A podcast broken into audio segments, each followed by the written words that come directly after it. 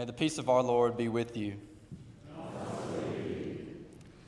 I will begin with the reading from Psalm 27, verse 1 and 4 through 9. The Lord is my light and my salvation. Whom shall I fear?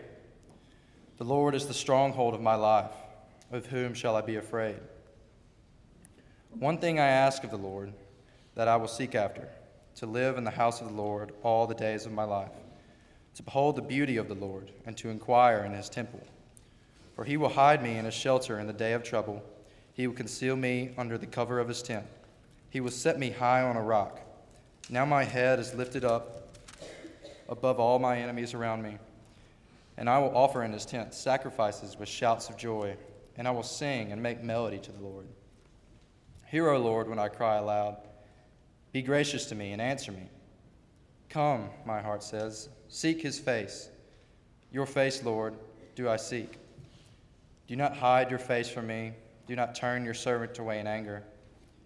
You who have been my help, do not cast me off. Do not forsake me, God, O God of my salvation.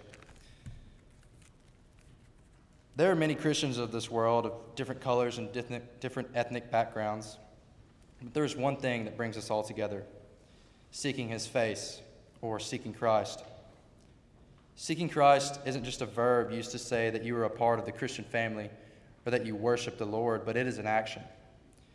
It is something that you wake up every morning and do. It is something you do in your workplace or at your school or at home. Seeking Christ is why we are Christians. Now, this action comes in all different shapes and sizes. Some may be temporary by participating with Stewpot on Sunday, Saturday mornings with the youth group Others may be permanent by moving away from what you have come to know as family to fulfill your goal of becoming a head pastor. Some can be very minor, like raking the yard for your elderly neighbors, and some can be life changing, like going on a month long trip, mission trip to Haiti to share the Word of God. All these things that we can do every day, some big, some little, are examples of seeking His face. For me, the big moment in my life where I truly felt God and truly felt that I was seeking Christ was at Passport Camps two years ago. Every year, they have a final worship service where at the end they ask for you to talk to your youth group leader or Bible study leader about what, is go- what God is calling you to do at the time, if you feel comfortable sharing. So I walk up to Stephen Fuller, my youth group leader, and I told him that I felt God wanted me to be a leader. I want to be a leader of my friends, a leader of my baseball team, and someday a leader of my family.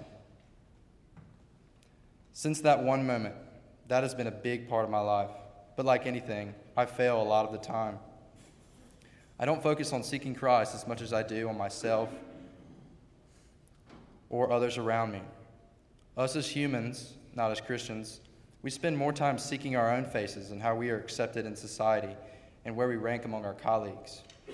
We spend so much of our lives seeking not God, but seeking worldly things like wealth, fame, and entertainment.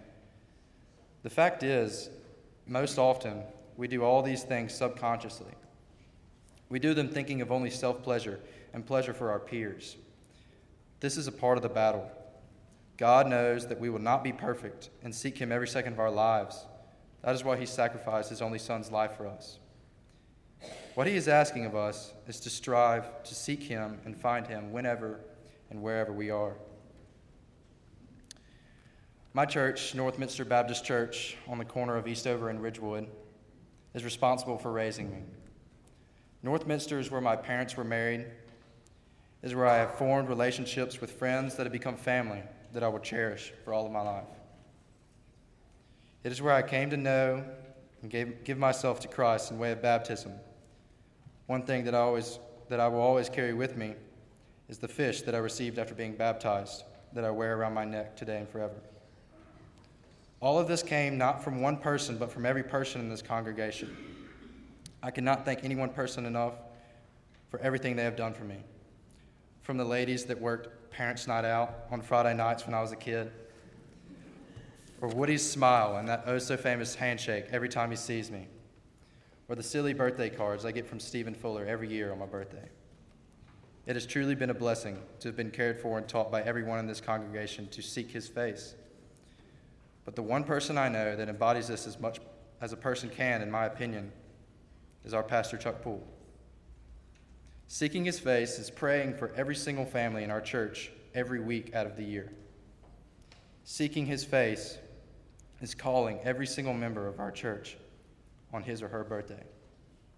Seeking his face is flying up to Cleveland, Ohio to hold my mother's hand and pray in the waiting room when my dad was undergoing serious surgery. That is seeking his face. That is why God put us on this planet. He did not put us here to argue about who we think should run our country. He did not put us here to resent each other and fight. I believe He put us here to seek His face. So I will ask a question for myself and for you. How will we seek His face?